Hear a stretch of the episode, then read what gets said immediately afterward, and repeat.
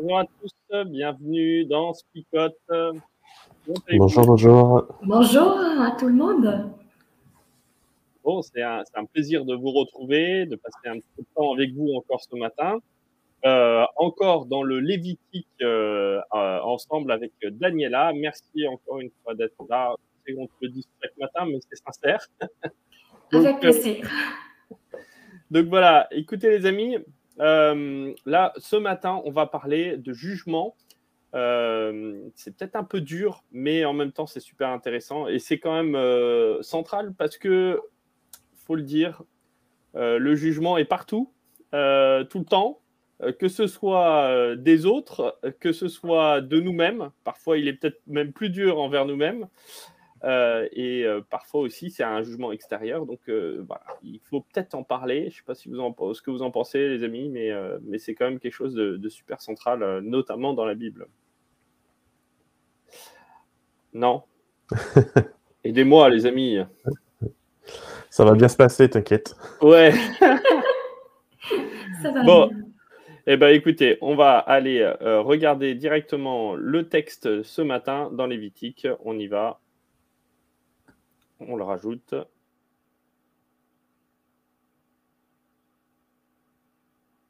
Ne soyez pas injuste quand vous jugez au tribunal.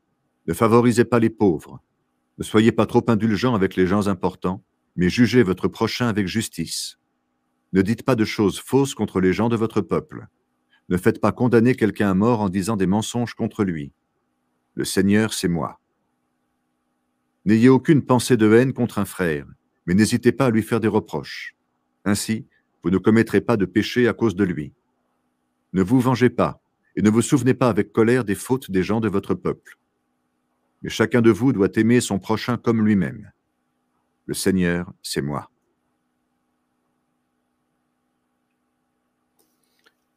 Voilà, alors le texte de ce matin, euh, que je trouve très intéressant. Alors peut-être juste pour partager avec vous... Euh, Hier soir, en rentrant en voiture, euh, comme à mon habitude, j'écoutais France Inter. Oui, je suis un vieux, j'écoute France Inter. Ne me jugez pas. Et il y avait une émission très intéressante euh, sur la fin de la guerre et notamment les jugements. Euh, comme il n'y avait plus l'état de droit qui était là, euh, les jugements, euh, entre guillemets, euh, alors j'allais les appeler les jugements de savane parce qu'en euh, Afrique, il y a eu aussi ça, euh, notamment après... Euh, après certaines guerres, mais c'est les jugements de campagne euh, qui vont s'organiser par les résistants à la fin de la, guerre, la Seconde Guerre mondiale et qui vont juger les miliciens, donc les collabos. Mmh. Et euh, dans ce jugement-là, euh, certains évoquaient un petit peu l'amertume d'avoir euh, jugé peut-être un peu trop vite certains jeunes qui étaient là euh, et de les avoir fusillés euh, très rapidement. Et donc, un jugement qui a été fait sous le coup de la colère, euh, mmh. sous le coup de la rancune, euh, et euh, qui a éliminé très rapidement. Alors, nous, avec le recul, c'est sympa hein, de, de faire ça, hein, et de, de juger ceux qui ont jugé, justement, parce mmh. que nous, on n'avait pas vécu d'histoire. Mais euh, voilà, ça, ça m'interpelle justement ce matin d'avoir euh, d'avoir ce, ce texte-là, parce que je crois qu'il y a quelques lignes directrices pour éviter de trop juger ou de juger trop hâtivement. Alors, quelles sont ces lignes et en quoi est-ce qu'elles euh, sont intéressantes? Absolument, parce que je pense que le texte, il finit euh, sur la déclaration de l'amour, par rapport à l'amour. Euh, euh, voilà, l'amour qui devrait être le principe qui, qui nous pousse à juger avec euh, amour et avec droiture et avec équité. Ce n'est pas évident pour nous en tant qu'être humain parce qu'on ne peut pas lire le cœur de l'autre. Tout d'accord, on est d'accord. Euh, Normalement, des, a, non, non. Voilà, il y, a, il y a des dimensions de l'être humain qui nous échappent complètement. Il faut aussi euh, euh, rester humble par rapport à cela. Mais l'amour, c'est vraiment la dernière déclaration du texte qu'on a lu, c'est l'amour. Hein. Aime ton prochain comme toi, tu t'aimes toi-même. Hein. C'est un peu ça aussi qui est derrière tout cela. Et, et c'est quand même marrant de se retrouver avec ce, ce texte-là euh, dans l'Ancien Testament, dans le Lévitique en plus, parce que le Lévitique, on a plutôt l'impression que c'est une somme de, euh, d'interdits. Euh, et pourtant, on retrouve cette parole qui a été dite par Jésus plus tard dans les évangiles, mais qui est ici euh, dans le Lévitique. Euh, je trouve ça génial euh, de se dire qu'on a déjà cette parole-là dans l'Ancien Testament. Absolument, absolument. Et elle tombe, elle tombe dans ce qu'on appelle le code de sainteté. Donc, euh, finalement, c'est comme une nouvelle charte de vie, hein, parce que Dieu, il faut, il faut penser tout le Pentateuque, hein, c'est euh, un texte qui, qui, qui est là, en tant qu'ensemble. Et finalement, Dieu libère son peuple.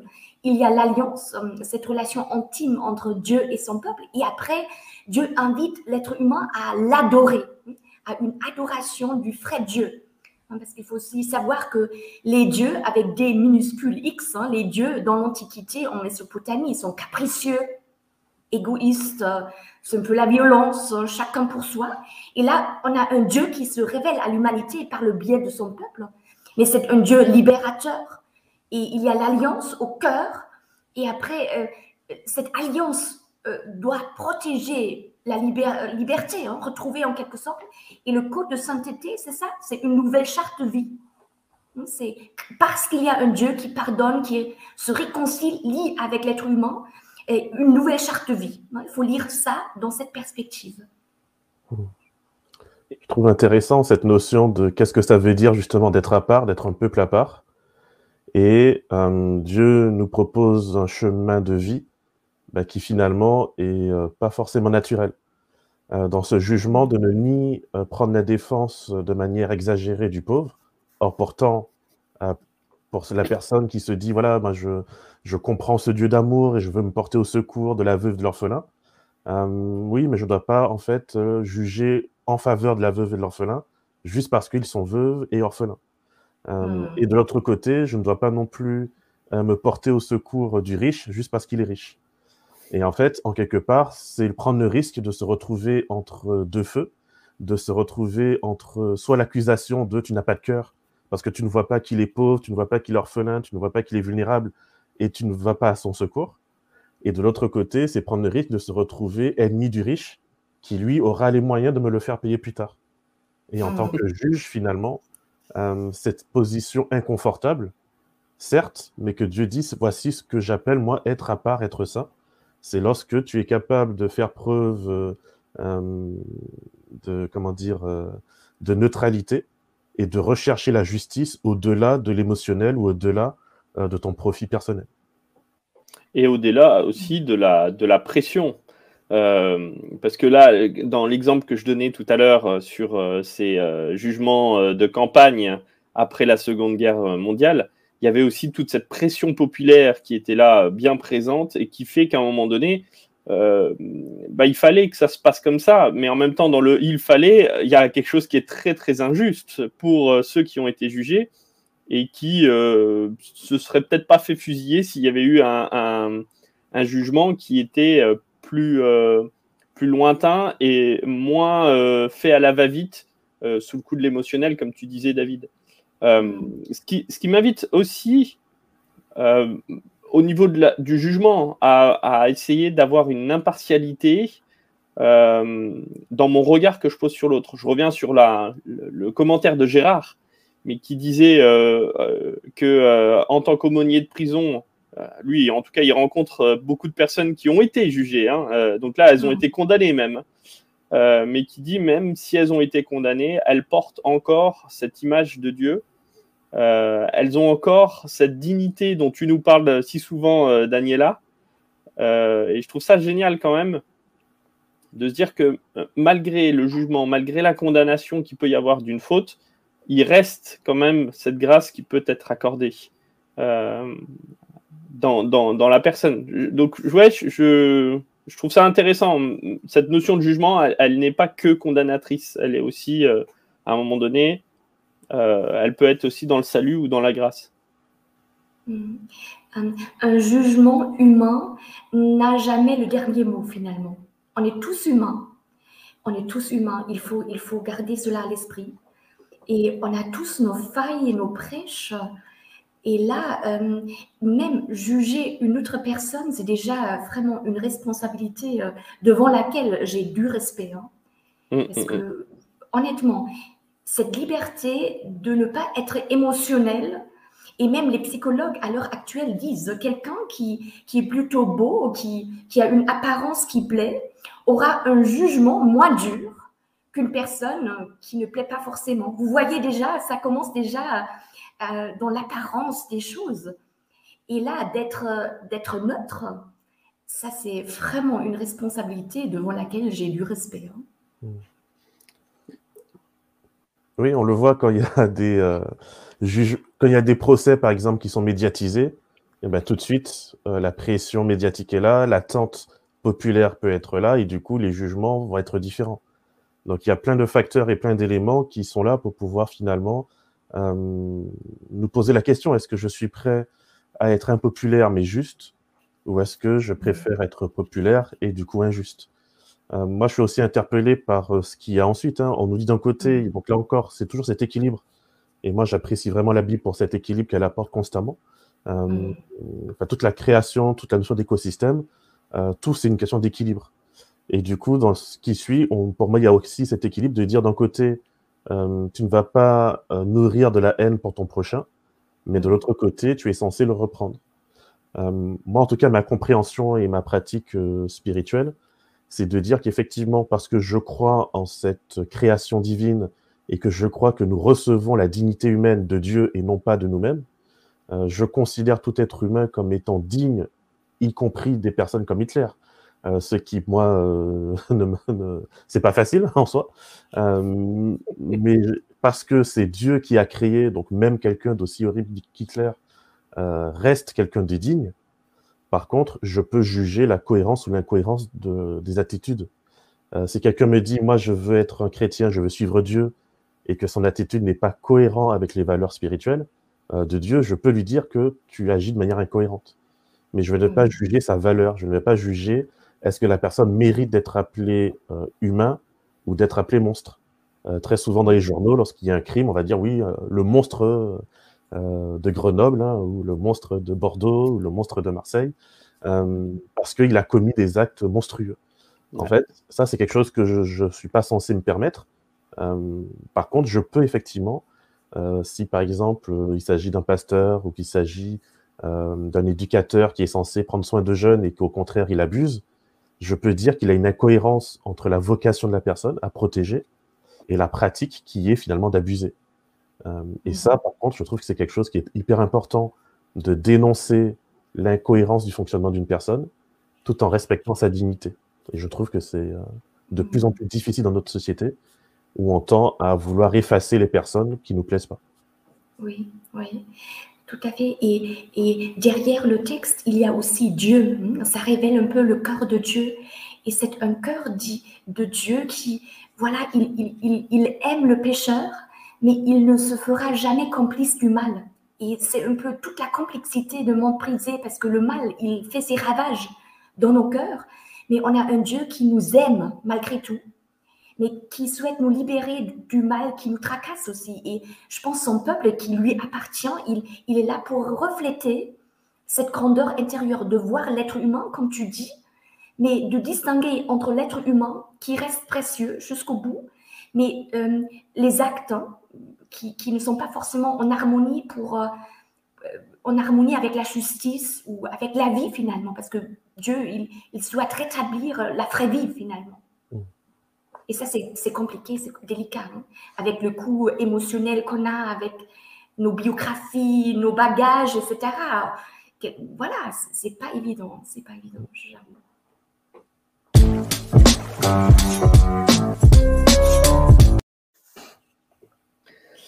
Euh, alors, en résumé, moi j'avais une petite question, Daniela, et c'est peut-être une question piège devant tout le monde, je suis désolé, mais c'est quand même une vraie question. J'ai beau euh, étudier depuis longtemps, j'ai encore plein, plein, plein, plein de questions, et j'imagine que toi aussi d'ailleurs. Il euh, y, y a cette expression qui revient assez régulièrement, euh, qui est « le Seigneur, c'est moi ». Alors là, c'était comme ça, euh, c'est, ou « c'est moi le Seigneur », qui est une... une à la fin d'une, d'une section qui tombe un petit peu euh, comme ça, on se demande, euh, on se demande à quoi ça sert cette, cette, cette petite, euh, un, ouais, cette petite, locu- cette petite phrase, tout simplement. Est-ce que, est-ce que tu as quelques éléments ? C'est peut-être une question piège, hein, je suis désolée. non, non, non, non, elle est tout à fait pertinente. Et, et j'ai envie de réagir très spontanément que le Seigneur, si vous savez le Seigneur dans le texte, c'est le nom propre de Dieu, hein. C'est un Dieu personnel qui souhaite entrer en relation avec nous. Et finalement, le Seigneur, il se révèle ou il révèle son nom à Moïse sur la montagne. Exode trente-quatre, versets six et sept. Et là, il, il, il dit qui il est. Et, et là, on, on voit un Dieu compatissant, clément, lent à la colère, patient, hein, patient jusqu'au bout, qui garde euh, sa bonté, qui garde sa fidélité, qui pardonne, c'est vraiment au cœur là. Et finalement, lorsqu'on dit « moi, je suis le Seigneur », ça renvoie à sa manière d'être, qui il est à mon avis. Et le texte est structuré par cette déclaration, parce que finalement, il invite l'être humain créé à son image à redevenir un peu dans sa petite sphère humaine ce que le Seigneur est, c'est-à-dire compatissant, clément, et cetera. Euh, voilà. Mais là aussi, en Exode ou dans Exode trente-quatre, il dit euh, quand même, il n'est pas complice du mal. Donc, il, il souhaite libérer l'être humain du mal.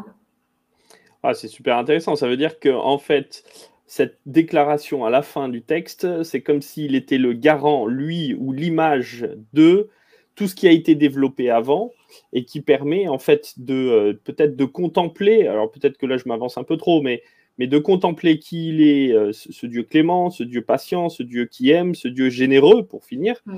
euh, en contemplant, euh, me dire, ben, je vais peut-être réussir à mettre en place tout ce qui a été dit avant, euh, tout ce qui a été proposé avant, tout cet équilibre qui est proposé euh, dans le jugement, dans l'amour de, du prochain, dans la dignité que je peux voir en lui, plutôt que, euh, que, que, que ce que moi je ferais euh, instinctivement ou naturellement.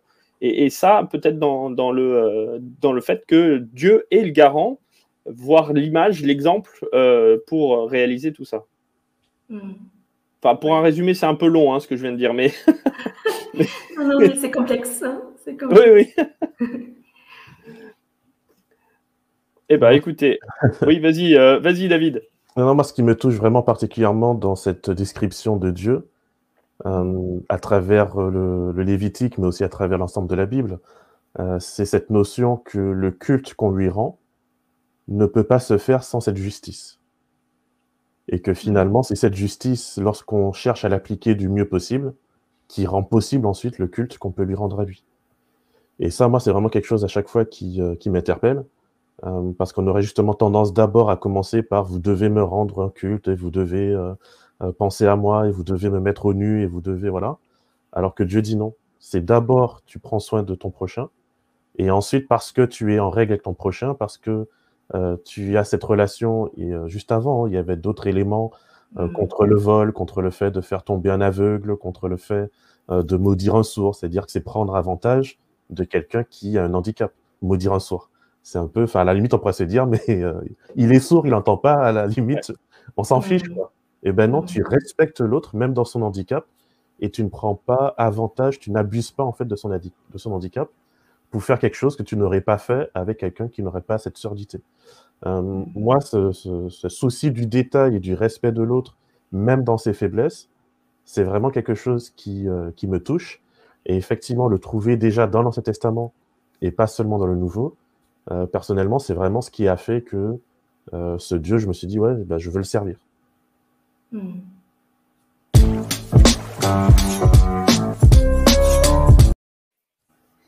Alors peut-être que euh, dans cette notion-là, hein, et pour rentrer dans le vif du sujet, euh, David, euh, qu'est-ce que tu entends toi par euh, justice? Alors tu l'as dit un petit peu, mais, mais euh, des fois, quand on parle de justice de Dieu, on arrive très vite à la condamnation plus que euh, à la grâce.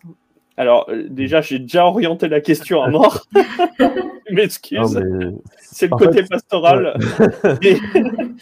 Et... Qu'est-ce que t'entends par, par ça ? Aujourd'hui, je ne fais plus en fait. Fut un temps, je... j'avais ces questions hein, entre la grâce et la justice, j'avais tendance à les opposer. Aujourd'hui, je ne le fais plus du tout. C'est parce que Dieu est un Dieu de justice. Euh, pour moi, la justice, c'est la garantie de l'égalité. C'est la garantie que quand je m'approche de Dieu, je sais de qui je m'approche. Euh, quelqu'un de lunatique qui change selon les lunes ou quelqu'un qui, euh, qui peut être acheté, quelqu'un qui se laisse euh, amadouer parce que, oh mon Dieu, je viens qu'une histoire tellement triste et tellement émotionnelle que tout coup, euh, la personne oublie toute référence. Euh, et du coup, c'est un peu ce qu'a, qu'a fait Josué lorsque les cinq rois sont venus, habillés en clochard, euh, en racontant une histoire euh, extrêmement finalement émotionnel, extrêmement euh, triste. Hein. On vient de loin, on est, on est malheureux, regarde notre pain, il est sec, euh, regarde nos vêtements, ils sont déchirés. Et là, du coup, bah, qu'est-ce qu'il fait Josué? Il laisse parler le cœur et bah, bien sûr, on va faire alliance avec vous, et cetera.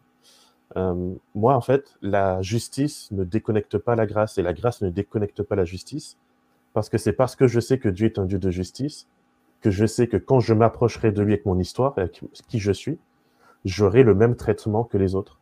Mmh. Euh, c'est un peu le symbole que nos sociétés occidentales avaient essayé, en tout cas, euh, imparfaitement, je suis d'accord, mais avaient quand même essayé de mettre en avant, avec cette image de la justice qui est cette dame avec les yeux voilés.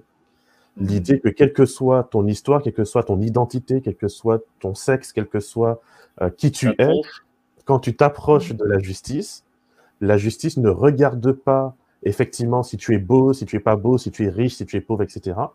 Mais elle, tu es sûr, tu as la garantie d'être traité euh, comme les autres. Et ça, pour moi, en fait, c'est vraiment quelque chose de, de fort euh, dans ma compréhension de Dieu. C'est que je ne peux pas arriver auprès de Dieu avec mon, ma petite histoire et en fait l'amadouer. Euh, parce que je sais qu'en m'approchant de lui, j'ai sa justice, mais j'ai aussi sa grâce. Les deux sont, euh, sont liés, en fait. Euh, mmh. C'est parce que les deux sont liés que je sais que j'aurai droit à une justice gracieuse. C'est mmh. pas une justice qui est bête et méchante, hein, c'est une justice gracieuse mmh. euh, qui va tenir compte quand même de qui je suis sans pour autant se laisser acheter par qui je suis.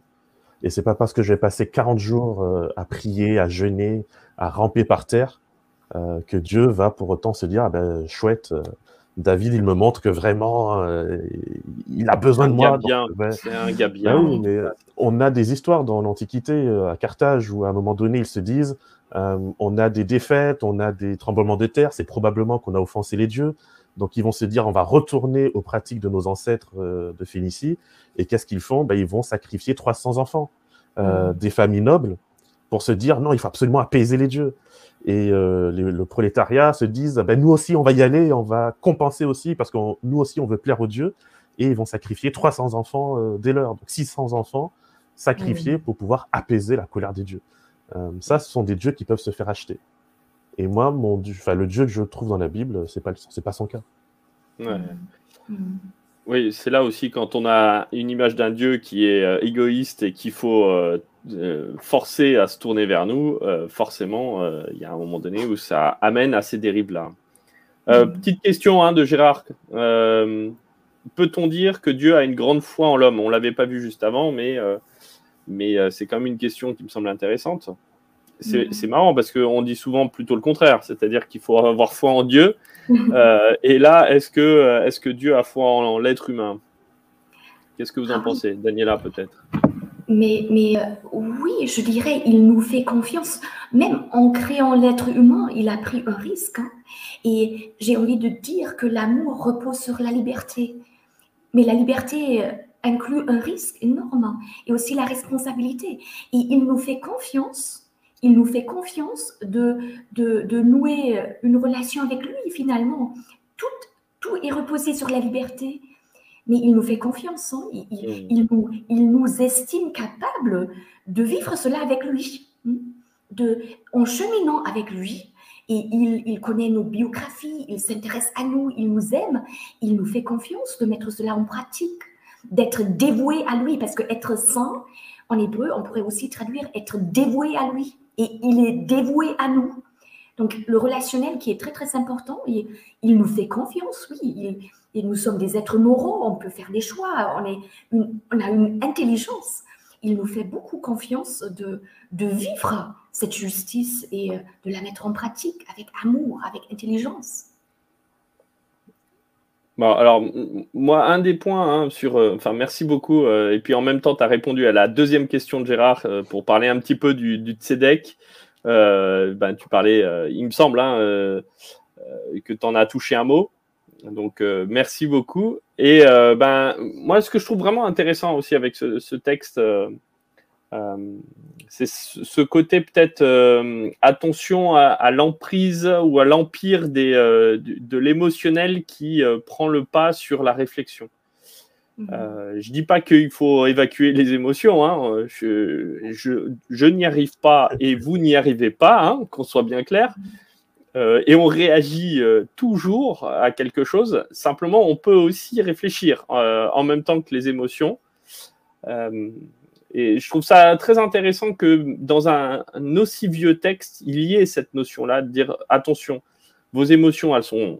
Enfin, moi, je l'entends comme ça. Hein, euh, vos émotions, elles sont bien, elles sont bonnes. Il n'y a pas de souci. Ce sont des signaux. Euh, maintenant, euh, attention à ce qu'elles ne prennent pas le pas sur euh, sur une réflexion intelligente.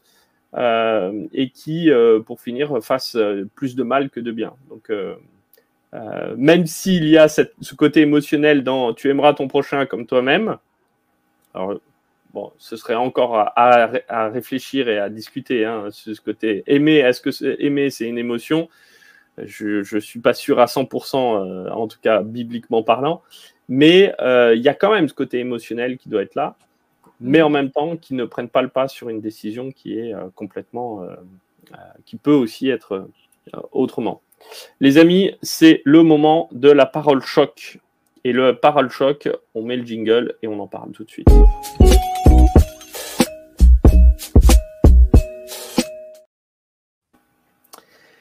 Euh, alors, la parole choc, euh, comme d'habitude, hein, vous pouvez la mettre dans les commentaires. On ne l'a pas dit, on ne l'a pas rappelé, mais il y a quand même le Golden Buzzer. Daniela, le Golden Buzzer, tu sais ce que c'est? C'est la possibilité de donner à la meilleure parole choc euh, un cadeau à la personne qui aurait fait la meilleure ch- euh, parole choc, un petit cadeau. Donc, c'est les éditions palanquées qui euh, nous sponsorisent et qui nous permettent de... Euh, de faire un cadeau, c'est un livre en général. Pour des éditions, ça semble assez logique. Mais euh, donc voilà, celui qui arrive à faire la meilleure parole choc peut euh, remporter euh, un petit livre des éditions palanquées. Donc, Daniela, ton job, c'est si tu trouves, entre aujourd'hui et demain, si tu trouves une, une parole choc qui te plaît, qui, qui, qui te choque, qui est, qui est bien, ben, on distribuera ce, ce Golden Buzzer, bien entendu. Et puis, si vous en avez une, n'hésitez pas à, à faire votre parole choc. Euh... Eh bien, écoutez, j'en ai qu'une pour l'instant.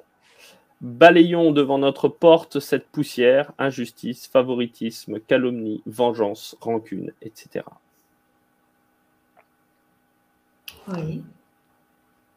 Alors, moi, je vais reprendre une parole de choc de Daniela, à moins que Daniela dé- dégaine rapidement parce que tu en as dit une. Non, non, vas-y, vas-y.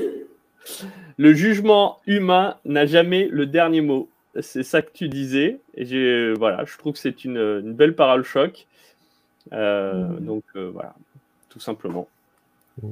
Mais bon, c'est toi qui l'as dite, mais je la relève. D'accord. Euh... Moi, je dis libération, alliance, adoration. Mmh. Alors, on a Gérard qui dit « enlève la poutre dans ton œil ». D'une part, parce que ça fait mal, quand même, il faut le dire. Une poutre dans un œil, c'est mmh. pas anodin. Oui. Alors, aime l'autre comme Dieu t'aime. Mmh. Rina. équité et amour de l'autre ne te laisse influencer que par « Je suis et l'Éternel ». Mmh. C'est quelque chose, je pense, euh, alors je ne sais pas si demain vous aurez peut-être l'occasion euh, de l'aborder, donc je vous donne du travail, mais je trouve que dans la Bible, il y a des concepts, il y a trois concepts que je trouve hyper intéressants. Euh, Gérard en a parlé du premier, hein. Il y a Tsedek, Mishpat euh, et l'Essed de Dieu. Mmh. Euh, L'Essed, c'est cette compassion, cette générosité, cette abondance du cœur de Dieu qui dure pour mille générations. Euh, c'est comme mmh. ça qu'il se présente, hein. Dieu lent, euh, plein de bonté, lent à la colère, riche de compassion.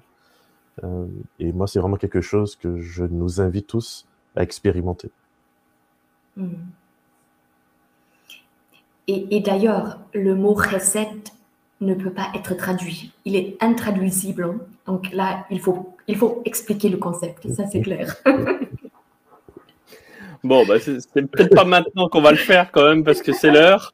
Les amis, je vous invite à la prière euh, avec David et euh, qu'on puisse juste repartir aujourd'hui avec peut-être une bénédiction particulière de la part de notre cher pasteur euh, Milard.